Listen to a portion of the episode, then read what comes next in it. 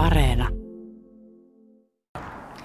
Tässä on edessäni ö, tällainen iso opastaulu, Turenki, Tampere, Hämeenlinna. Tämä on valtatiellä kolme, lähestulkoon valtatien päällä seisotaan ely projektipäällikkö Hilkka Suparin kanssa. Huomenta. Huomenta. Kun nyt katsotaan tätä liikennettä tässä, niin, niin aika vilkasta on jo. Kyllä, ja nyt sitten kun korona, äh, tämä etäty, etätyöskentely on niin kuin suurimmalla osalla ohi, niin nyt tämä liikenne on, on lisääntynyt huomattavasti tässä pari viimeisen viikon aikana. Valtatien kolme liikkujat, yksi Suomen valtaväylistä, niin ovat nyt vajaa vuoden verran suurin piirtein ajaneet tästä rakennustyömaan, tietyömaan läpi. Mitä kaikkea tässä Hilkka Supari nyt on tehty? Tässä on suojattu vähän yli kilometrin verran tuota pohjavesialuetta, eli tehty pohjaveden suojaukset moottoritien molemmille puolille. Moottoritien keskikaistalle on rakennettu viemärilinja, johon johdetaan sitten nämä suolaiset vedet. Ja sitten tässä on korjattu tämä moottoritien ylimenevä silta, siitä on päällysrakenteet purettu kokonaan pois ja nyt siihen on rakennettu tähän etelälaitaan sitten kevyen liikenteen väylä, väylä näille kevyelle liikenteelle. Sitten tänne on rakennettu tänne länsipuolelle liityntäpysäköintialue, johon sitten, sitten tuota, saa Helsinkiin tai Tampereen suuntaan menevät ihmiset jättää autonsa päiväksi seisomaan. Lähinnä on ollut tähän mennessä tuossa Tervakosken liittymässä. Ja sitten tuossa on tehty linja-autoliikenteelle, niin on tehty ramppi tuonne moottoritien varteen Helsingin suuntaan ja siellä on sitten katos, katos, katoksellinen bussipysäkki ja samoin tuonne Hämeenlinnan suuntaan on rampille laitettu myöskin toi katos linja-autopysäkille. Eli siinä, ja tietysti tätä kevyen liikenteen väylää, että saadaan nämä kaikki yhdistettyä, niin on rakennettu. Kuulostaa niin kuin aika pitkältä listalta. No on, tämä on aika monipuolinen työ, mitä täällä on tehty, että saatu tämmöinen kokona- toimiva kokonaisuus tässä. No minkä takia Hilkat Supari juuri tänä aamuna tulit tänne kolmostien varteen virallan liittymään seisoskelemaan? Et vain minun takiani. Joo, en, en vain tämän haastattelun takia, vaan meillä on täällä urakoitsijan kanssa tekninen tarkastus, eli työt alkaa olla kohtapuoliin valmiita. Eli nyt suoritamme semmoisen teknisen tarkastuksen, jossa tarkastetaan, että onko täällä nyt vielä jotain korjattavaa, että tämä on tehty suunnitelmien mukaan ja ensi viikolla sitten on tarkoitus, että tämä on kokonaan valmis. No raota hiukan, mitä kaikkea tällaisessa teknisessä tarkastuksessa tehdään ja mitä kaikkea skannaat silmilläsi? No sen nyt, meillä on suunnitelmat, minkä mukaan tämä työ on pitänyt tehdä, niin nyt sitten tarkastetaan, että ne on tehty niiden suunnitelmien mukaan ja työtulos on sitten sellainen, mitä, mitä edellytetään olevan. Se on niin tiivistetysti. Osaatko sanoa jo tässä vaiheessa, että miten työ on edennyt?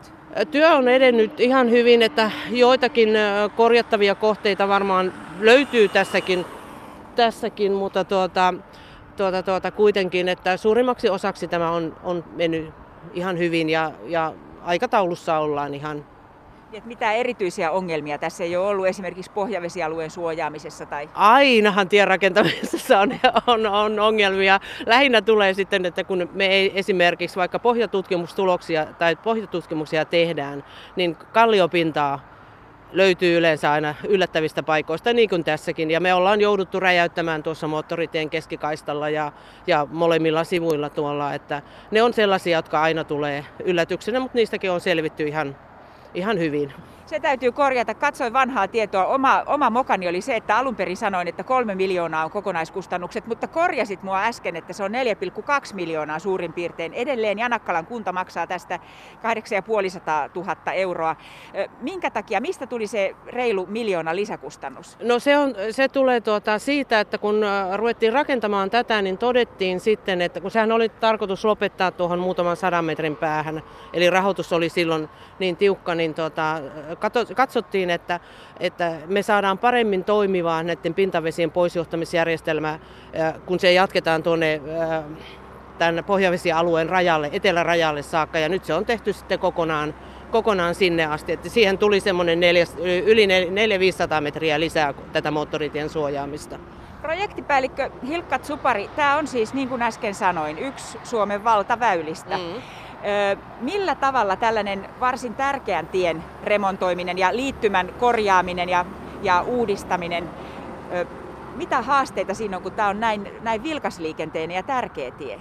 nimenomaan se liikenne tuo siihen omat haasteensa ja että kun pyritään kuitenkin siihen, että se aiheuttaisi mahdollisimman vähän haittaa liikenteelle ja että siellä olisi sitten niille ihmisille turvallista työskennellä myöskin siellä, siellä, tuota, siellä kun liikennettä on kuitenkin ohimenevää liikennettä niin paljon.